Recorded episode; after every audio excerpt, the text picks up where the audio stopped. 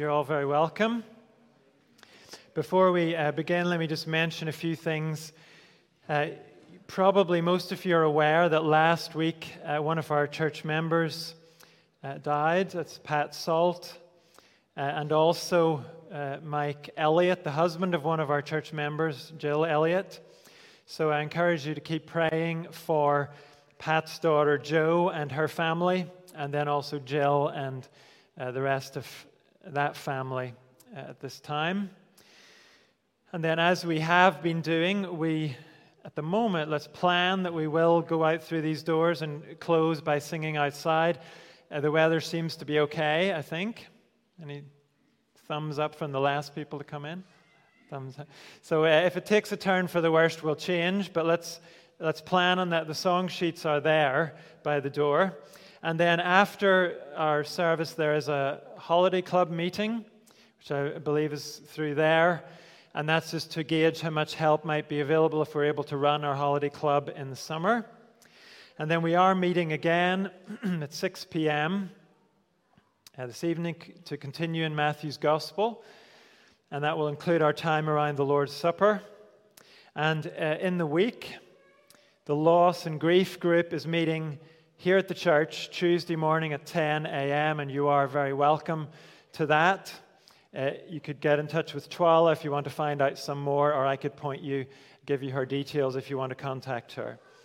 And then on Thursday, our long postponed church annual general meeting is due to take place here at the church 7:30 on Tuesday evening.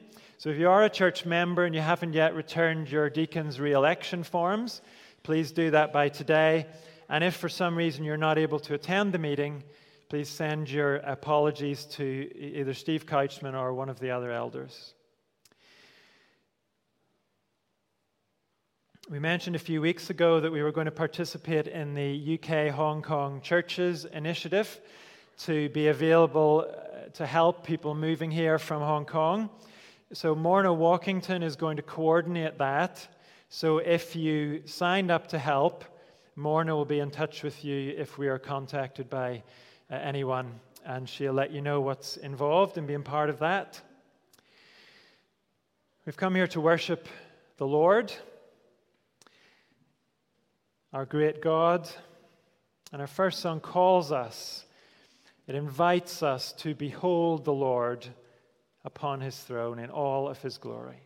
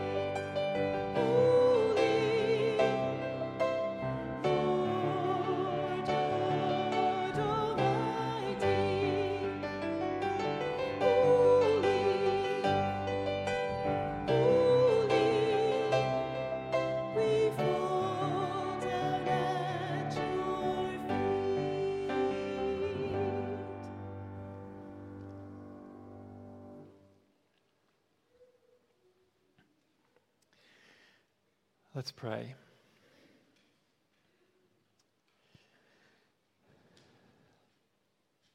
Lord God Almighty, our Father in heaven. We bow before you and we give you our praise as the one who holds the keys of death and hell, the one whose word rules, the one whose will is done in heaven and on earth. Lord God, we pray that your will will be done in our lives. We offer ourselves to you again. We want to serve you. We want to honor you with every part of our lives. We want to love you with all our heart and soul and strength. And we pray especially today for those of us who are fathers Will you help us in some small way to show by our lives the kind of Father you are? Help us to follow you in your good use of authority. Help us to follow you in your alertness to the needs of your people,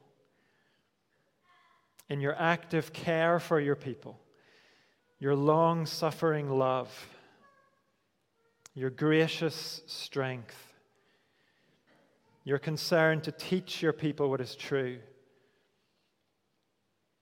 Will you help those of us who are fathers to show some small element of your character as we lead our families? You give us courage, give us sensitivity, give us perseverance, forgive us our many failures. Don't let us give up when we fail. Will you wake us up when we go to sleep spiritually? When we get lazy? When we forget our high calling? Will you use us to bless our families and to bless this church? Make us a blessing wherever we are. And we pray too today for Jill Elliott and Pat's daughter Jo and her family. Will you comfort them as they mourn? Help them, our Father, lift up their eyes to you. And for all of us today, will you speak to us through your word? Renew our joy and our hope as we look to you, our good shepherd. Amen. We're going to read now a very well known and a very beautiful passage of Scripture. It's Psalm 23. Psalm 23.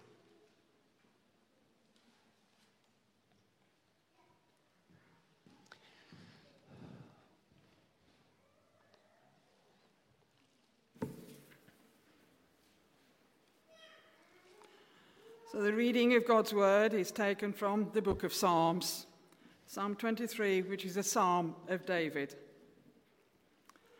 The Lord is my shepherd, I shall not want. He makes me lie down in green pastures. He leads me beside quiet waters.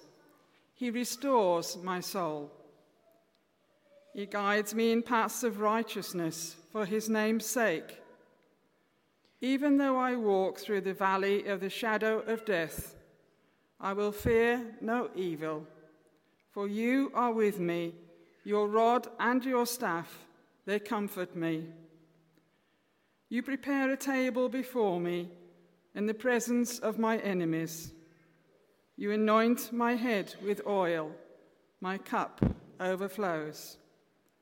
Surely goodness and love will follow me all the days of my life, and I will dwell in the house of the Lord forever.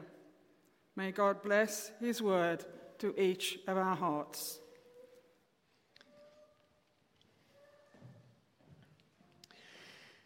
We're very familiar with the first part of that psalm, especially, and the promise that our Good Shepherd will lead us even through the very darkest valley But the second part of the psalm speaks about the good things God provides.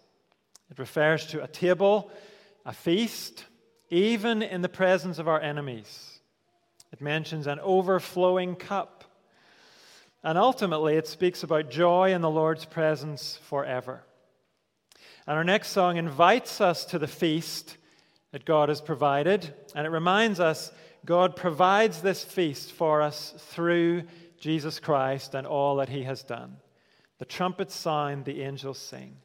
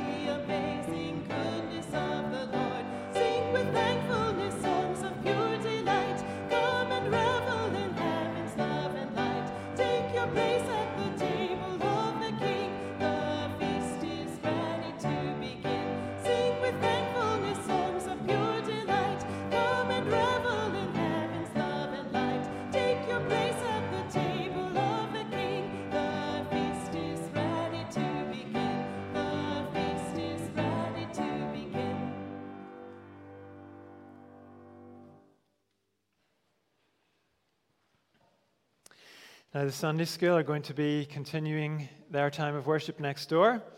And the transition group, I think, is going out with Steve, yes. So if you follow Steve out the back.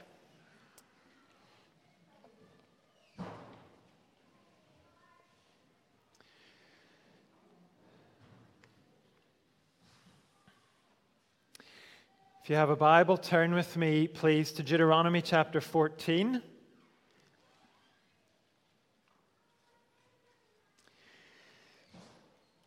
Deuteronomy chapter 14, and we're going to read the whole chapter.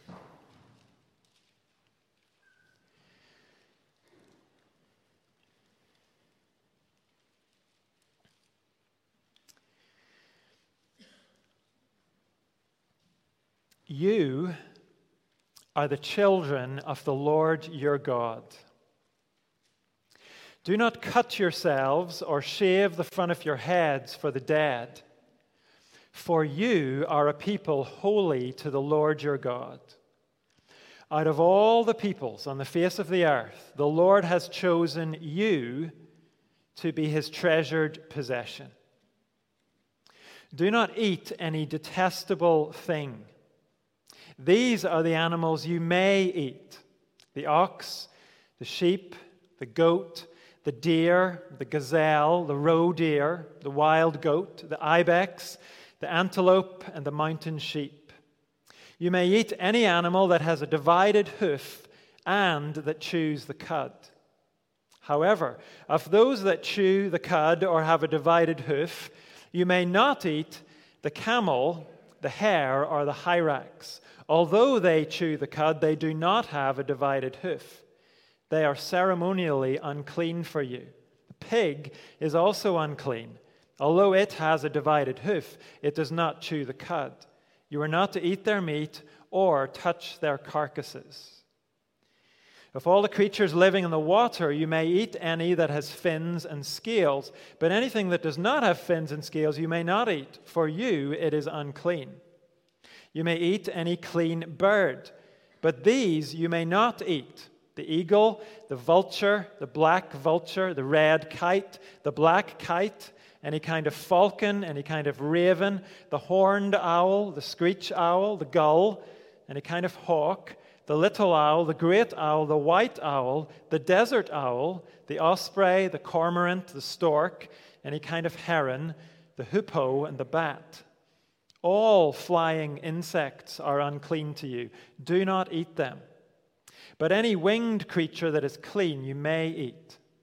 Do not eat anything you find already dead. You may give it to the foreigner residing in any of your towns, and they may eat it or you may sell it to any other foreigner. But you are a people holy to the Lord your God. Do not cook a young goat in its mother's milk. Be sure to set aside a tenth of all that your fields produce each year. Eat the tithe of your corn, new wine, and olive oil, and the firstborn of your herds and flocks in the presence of the Lord your God at the place he will choose as a dwelling for his name, so that you may learn to revere the Lord your God always. But if that place is too distant and you have been blessed by the Lord your God and cannot carry your tithe because the place where the Lord will choose to put his name is so far away, then exchange your tithe for silver and take the silver with you and go to the place the Lord your God will choose. Use the silver to buy whatever you like cattle, sheep, wine, or other fermented drink, or anything you wish.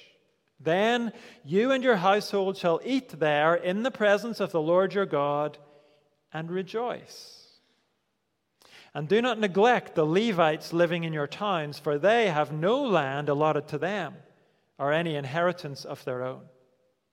At the end of every three years, bring all the tithes of that year's produce and store it in your towns, so that the Levites, who have no land allotted to them or any inheritance of their own, and the foreigners, the fatherless, and the widows who live in your towns may come and eat and be satisfied, and so that the Lord your God may bless you in all the work of your hands. This is God's word. And it sets out two feasts and two cultures. One feast and culture that we are to avoid, and one we are to enjoy. And as we come to this, remember what's going on. Moses is getting the Israelites ready for life in Canaan. Canaan is a place that rejects the Lord. Canaan is a culture where people do all kinds of detestable things the Lord hates. That's how the place was described in chapter 12. And so this book is useful for you and me as we live in a culture today that's similarly unconcerned with the Lord and that's equally careless about living in ways that please Him. Now, of course, as we read chapter 14, it will have been very obvious that we need to think quite carefully about how this book is useful for us today. Most of the specifics of the chapter are very foreign to us. But the principles are principles that still apply today. And in fact, they're fairly straightforward principles. The first feast of this chapter is dealt with in verses 1 to 21. It's a feast of death. And the principle is don't participate in a culture the Lord hates. So far, I've used the word culture a few times without explaining it. A culture is the beliefs and values of a group which play out in the activities of that group. So, for example, sometimes a workplace or even a sports team will be described as having a culture of fear. Meaning, fear is what drives the thinking and the behavior at that workplace or on that team. It might be fear of the boss, it might be fear of the customers or of the fans. But fear is the main thing. Some people have argued that the recent lockdowns in our country have encouraged a culture of suspicion. We're suddenly more interested than ever in what our neighbors are up to. Are they keeping the rules? And then we wonder if what they're doing is really something that we need to report to somebody. Now, I'm not saying that lots of people are thinking and behaving like that. I'm just saying that's what we mean by a culture of suspicion. People's suspicious behavior is driven by suspicious thinking. Here in the first part of Deuteronomy 14, it's Canaanite culture that's being talked about. And it's a culture God's people are not to go along with. Because Canaanite culture is a rejection of the true and living God. That's what characterizes its thinking and behavior. And there's a very positive reason why the Israelites are not to go along with that culture. Verse 1 says, You are the children of the Lord your God.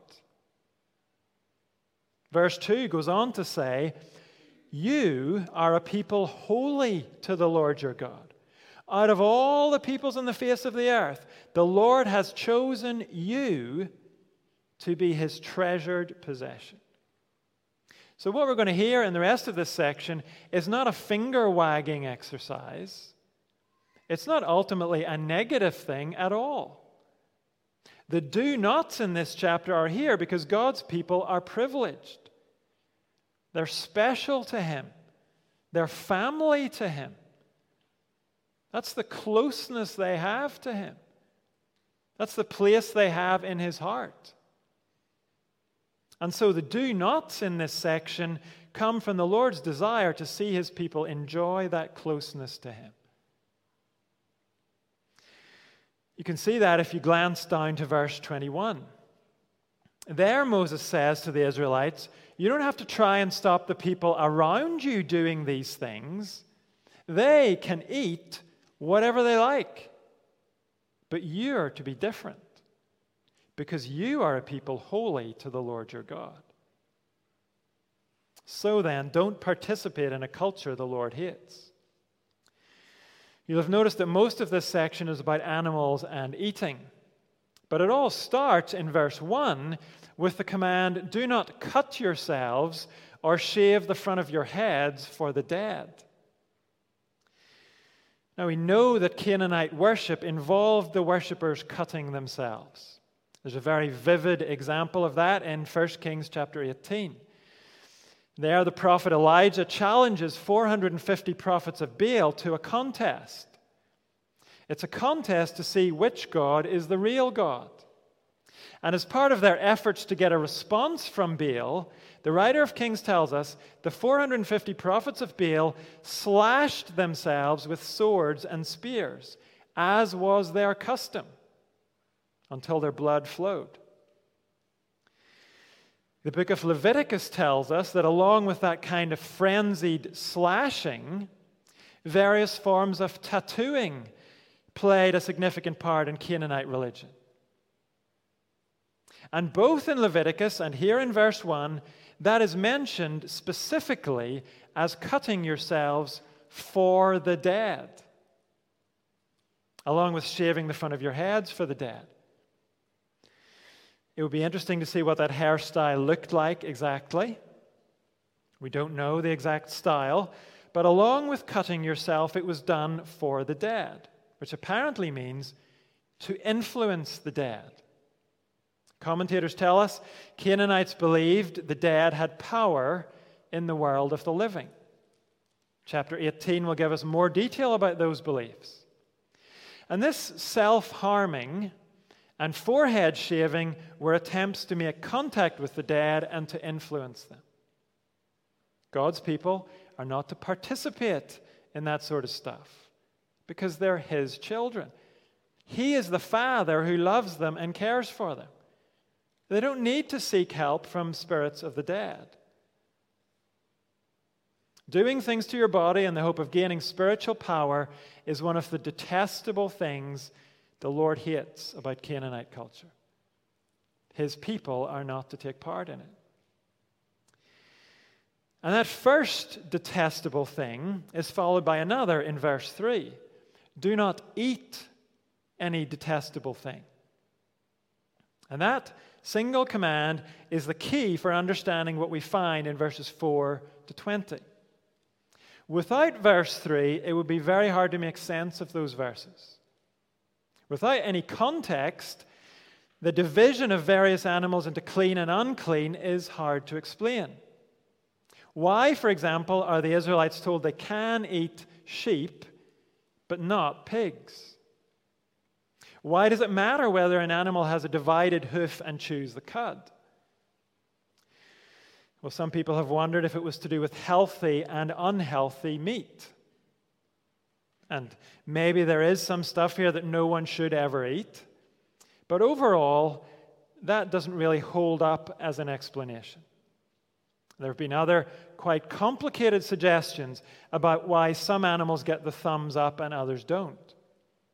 There may be some insight in those ideas, but the reality is we don't know for sure why some animals are listed as acceptable and some aren't. And in fact, in some cases, we're not sure which animal the Hebrew word is referring to. Because the manuscripts were not illustrated with little pictures to make it clear for us. So, if we're not sure exactly what some of these animals were, it's hard to be precise about the reasons they're given a thumbs up or a thumbs down. But what we are told quite clearly in verse 3 is that the division of the animals is to help the Israelites avoid Canaanite worship. We've already pointed out the connection back to chapter 12 which said that in worshiping their gods, the Canaanites do all kinds of detestable things the Lord hates. So, here in our passage, when verse 3 uses that same word and says, Don't eat any detestable thing, we can safely assume this is about steering clear of Canaanite worship. In fact, going back to the example of the pig, the book of Isaiah mentions pig's blood being used in sacrifices to idols. It says that eating pig's flesh was associated with trying to contact the dead. So, whatever else may be behind the division of animals into clean and unclean, here in our passage, the focus is on God's people not participating in false worship.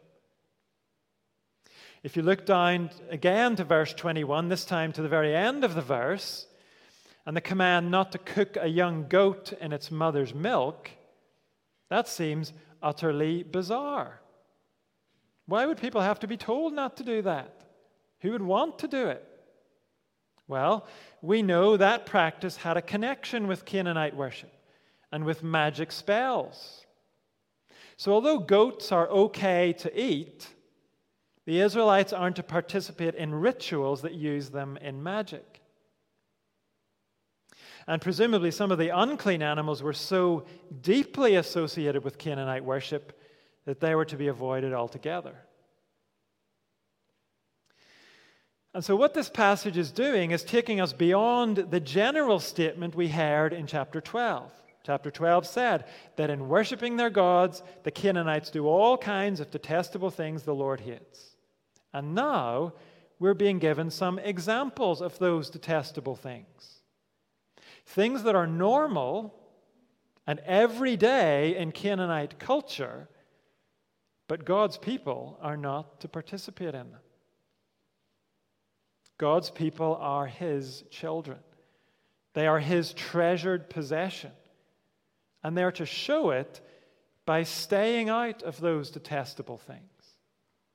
No matter how normal, no matter how everyday those things might be. They're ultimately part of a culture of death. They are a feast of death. And so maybe we can begin to see how the principle here applies to us today.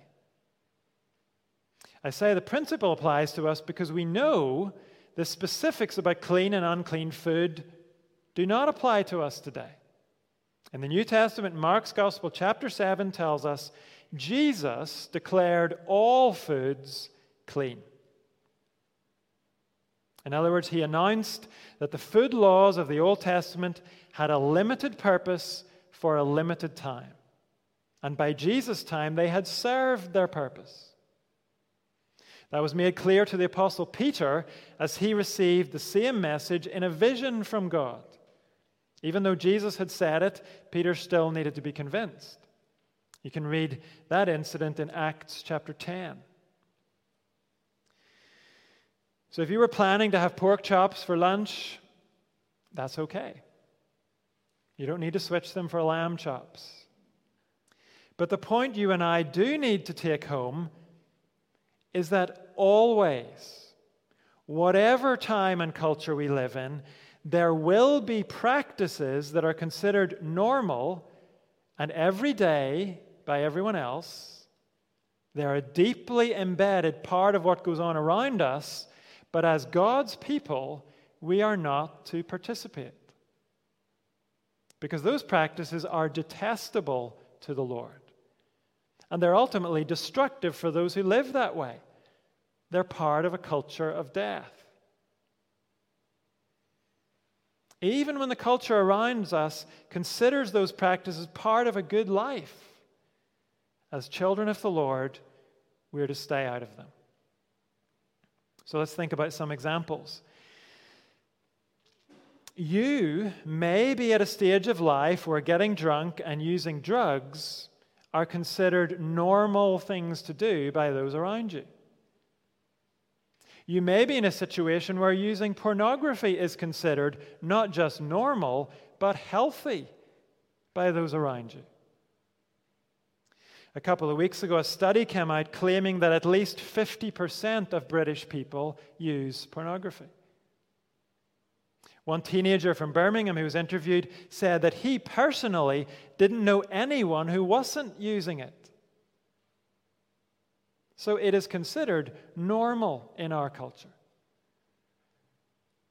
But we know it negatively affects the way people relate to the opposite sex.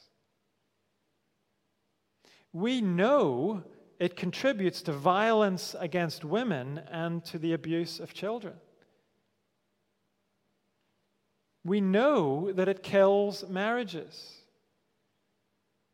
We know that it steals genuine sexual satisfaction. It is a feast of death. And we know the Lord hates it. It is not part of his good blueprint for sex. And so, as the Lord's people, as his children, we don't use pornography. No matter how normal our culture considers it to be. And if we're already tied up in it, we take serious steps to break away from it. We get the accountability software on all of our devices. And we don't give up fighting to live free from it. Of course, you might be in quite a different situation. You may move in circles where the culture around you has a different set of things that are normal and everyday. Greed, maybe. Where being satisfied with what you have is considered to be a weakness, a sad lack of ambition. Instead, being driven by a lust for more and more is something that's celebrated. I saw a luxury yacht once that was called Never Satisfied. The owner was obviously proud of that. You may be surrounded by a culture of relentless personal ambition. Where pushing others aside so that you can get ahead is just the way it's done. Where lying to make an impression or to gain an advantage for yourself is the obvious thing to do. Or maybe what's pressing in on you is something very different. Again, maybe victim culture is what's normal around you, where everything is somebody else's fault and somebody else's responsibility. And the main concern is to find out who to blame and how to get compensated for all the ways the government has let you down, or the ways that your parents failed you, or your teacher didn't make sure you got the grades you thought you deserved, or your boss didn't give you the support and understanding you felt you needed. Don't get me wrong, there are genuine victims in every society. There are wrongs that do need to be put right. But when everyone is claiming victim status and won't take any personal responsibility, that is a culture of death. And it's hateful to the Lord who calls every single one of us to admit that we have fallen short personally, who calls us to turn from our own sin and seek his mercy in Jesus Christ. No one's going to turn to Jesus while they're committed to being a victim all the time. Becoming a Christian means admitting we have made our own contribution to the world's problems. We've done our own share of rebelling against God. And we cannot blame somebody else for that. And we need God's forgiveness. As the Lord's people, there may be times when it is right for us to pursue justice, but we will not participate in a victim culture. So long as we live in this present world, there will always be aspects of the culture around us that are considered normal, but which are in fact detestable to the Lord and that cause us deep harm. Those things are going to vary from culture to culture. The things the Canaanites did probably seem weird to you and me, but they would look at us and say the same. Just because people today aren't cutting themselves for the dead or burning their children in the fire, that doesn't mean today's culture is heavenly. So, as God's people, we cannot afford to just go with the flow. We cannot afford to just do what everyone else is doing. We need to help each other to listen to God's word, to weigh up the things that are going on around us. Not just to assume that if everyone's doing it, it must be okay. We need to think about the consequences of greed, the consequences of dishonesty, of pornography of a life of blaming everyone else. We need to see where our culture is detestable to the Lord. And we need to refuse to participate in those things. No matter how acceptable and how normal other people consider those things to be.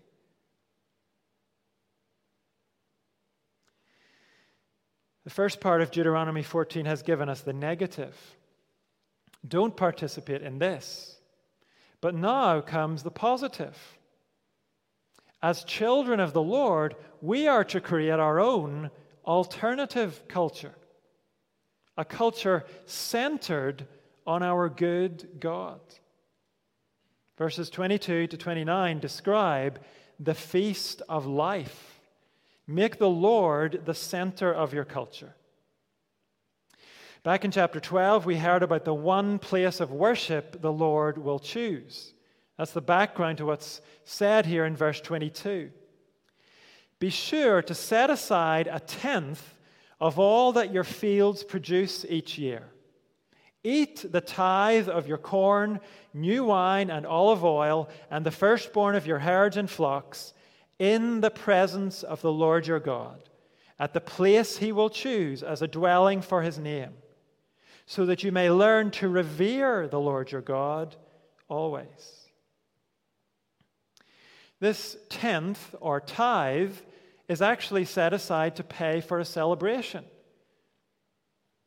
And this celebration is different from what the Canaanites do because it's a celebration that is centered on the Lord. Verse 23 says this feast is eaten in the presence of the Lord. Those enjoying the feast are making him the focus of the feast. And verse 23 says that awareness of the Lord's presence produces reverence. Literally, it produces fear of the Lord. To fear the Lord is not to stand there with your knees knocking together because you're terrified of Him. That's not what it means. At least, that's not what it means for God's people. Here's a helpful definition To fear the Lord is to take the authority and disposition of the Lord as the greatest reality of all, and to base your living on Him without reservation. To fear the Lord is to take the authority and disposition of the Lord as the greatest reality of all, and to base your living on Him without reservation. The Lord's disposition is His attitude to things, it's how He thinks about things. Does He love this thing or does He hate it? Is it detestable to Him? When the person, what the person who fears the Lord cares about most, what matters most to them is what the Lord thinks about things. And they surrender to his authority in their life. They base their living on him without reservation. God's people have an alternative culture where he is at the center. Their culture is determined not by what they think, not by what the people around them think, but by what God thinks. And if you look down at verse 26, look what this fear of the Lord produces. After giving a shopping list for the feast cattle, sheep, wine, or other fermented drink after the shopping list, verse 26 tells us those who feast in the presence of the Lord rejoice. A culture that is centered on the Lord is a culture of genuine joy. When we are surrendered to His authority, we are able to truly enjoy what we're doing. And the reason we can truly enjoy it is because we know He is with us in our celebration. So, if you're ever in a situation and you wonder if it's right for you to be in that situation, or if you're about to do something and you wonder if it's right, just stop and ask yourself if I do this, or if I stay in this situation, am I sure the Lord will rejoice with me in it? If you can honestly say yes to that, if the Bible gives you reason to believe the Lord celebrates what you're doing or what's going on around you, then you're probably on safe ground to go ahead. But if you have to admit, actually, I don't think the Lord would celebrate with me in this, then it's time to get out of that situation or pull back from what you're about to do. True life and true joy are found in things the Lord loves and celebrates. And as God's children, those are the things you and I are intended for. Those are the things that are good and healthy for us. So, in every situation, we ask ourselves Does He love this? Does this give Him joy? If it doesn't, then I shouldn't be seeking joy in it either. It's a feast of death, not life. So, next time you're tempted to seek enjoyment by slagging someone online, or by gossiping about them behind their back, or by taunting them to their face, just pause and ask yourself is this going to give the Lord enjoyment? Will he laugh along with me if I do this? And when you're invited to some event, again, if you're wondering whether to go, just ask yourself will the Lord be celebrating what goes on there?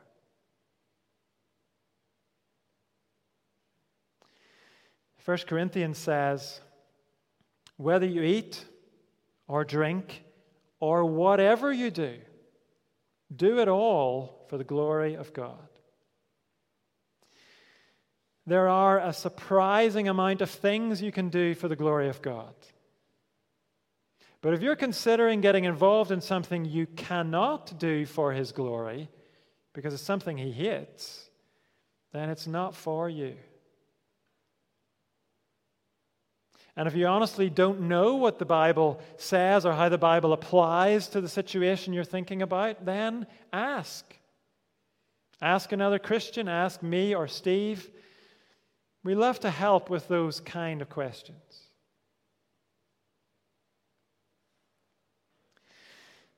As God's people, His dearly loved children, we are to create our own culture of life in the midst of the culture of death that's all around us. And the more we make Him the center of our culture, the more our lives will be a feast of life. And our activities will lead to true joy, rather than joy that's hollow and shallow and short lived. Joy that turns quickly into bitterness. And when you live a life centered on God and what He thinks and what gives Him joy, then you will truly be a blessing to others. It's really important to see this because sometimes Christians want to argue against what we've been saying so far. And their argument is we cannot really love and help others unless we join in with their culture. So we have to be willing to be part of some things that are questionable in order to bless other people in the long run. But that argument does not hold up. The Bible's answer to that argument is that the people who are the greatest blessing to those around them are people who center their lives on God, who take care to live in ways that He loves and this passage gives us a good illustration of that. Verses 22 to 27 have focused on the tenth, or the tithe, being used to feast in God's presence. God's people find their joy in centering their lives on Him. But now, look how that joy spills over into care for others. We might say the table God's people feast at is a table that overflows. Look at verse 28. At the end of every three years, bring all the tithes of that year's produce and store it in your towns, so that the Levites, who have no land allotted to them or any inheritance of their own, and the foreigners, the fatherless, and the widows who live in your towns may come and eat and be satisfied. So every year, the people collect a tenth of what they produce on their land. And every third year, that tenth of the produce goes to provide for those who have no land of their own. The Levites are in that position because that's how God set things up. He intended they would be provided for this way. But plenty of others were landless too, not by intention but because they were foreigners, fatherless, or widows.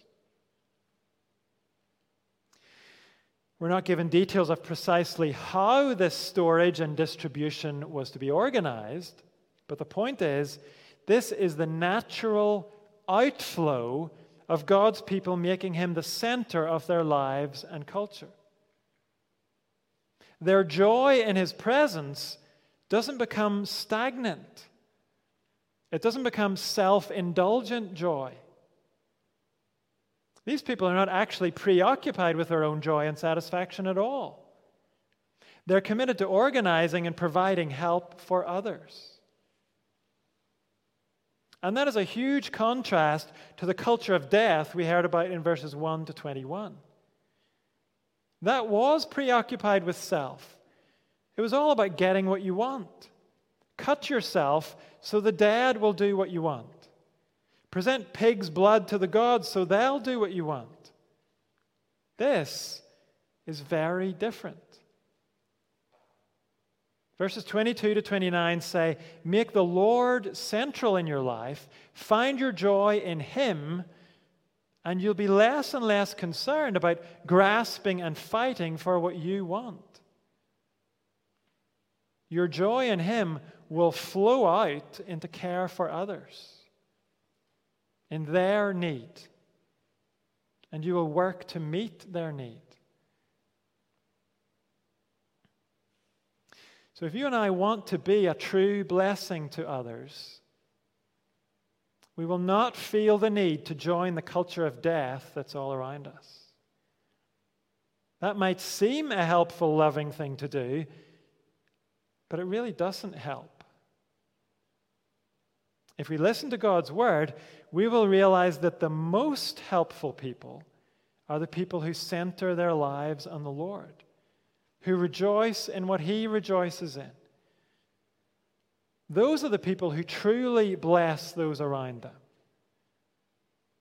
The lives they live are life giving because they're filled up with the life of God and the love of God. They notice the needs of others and they love to help. Because the God at the center of their lives is the God who loves to meet the needs of his people.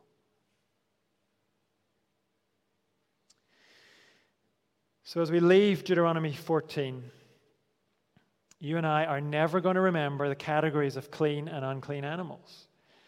And we don't need to, they have served their purpose. Jesus said we don't need the categories anymore.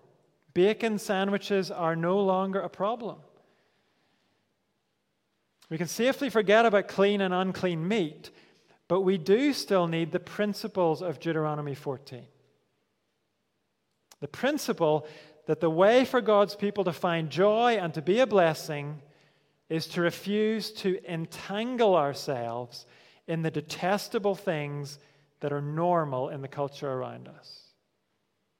Instead, we develop our own alternative culture where God and His Word determine what is normal for us.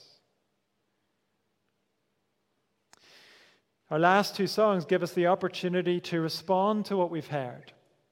And I do encourage you to think of these songs as a response. I know we often wander out and get talking and we forget what we've been saying in here.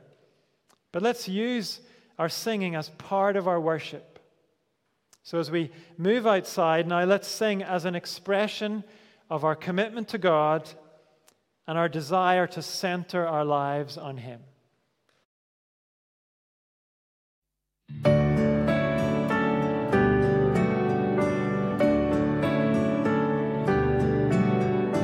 would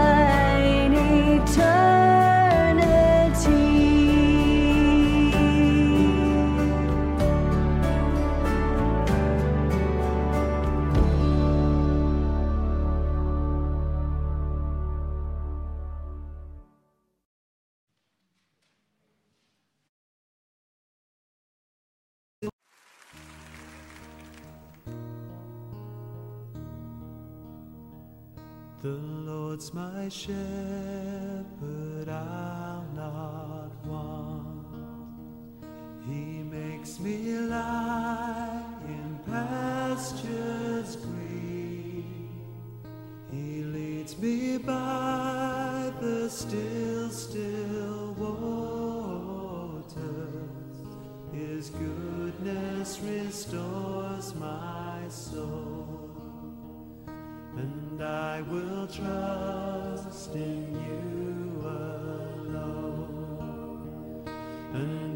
will trust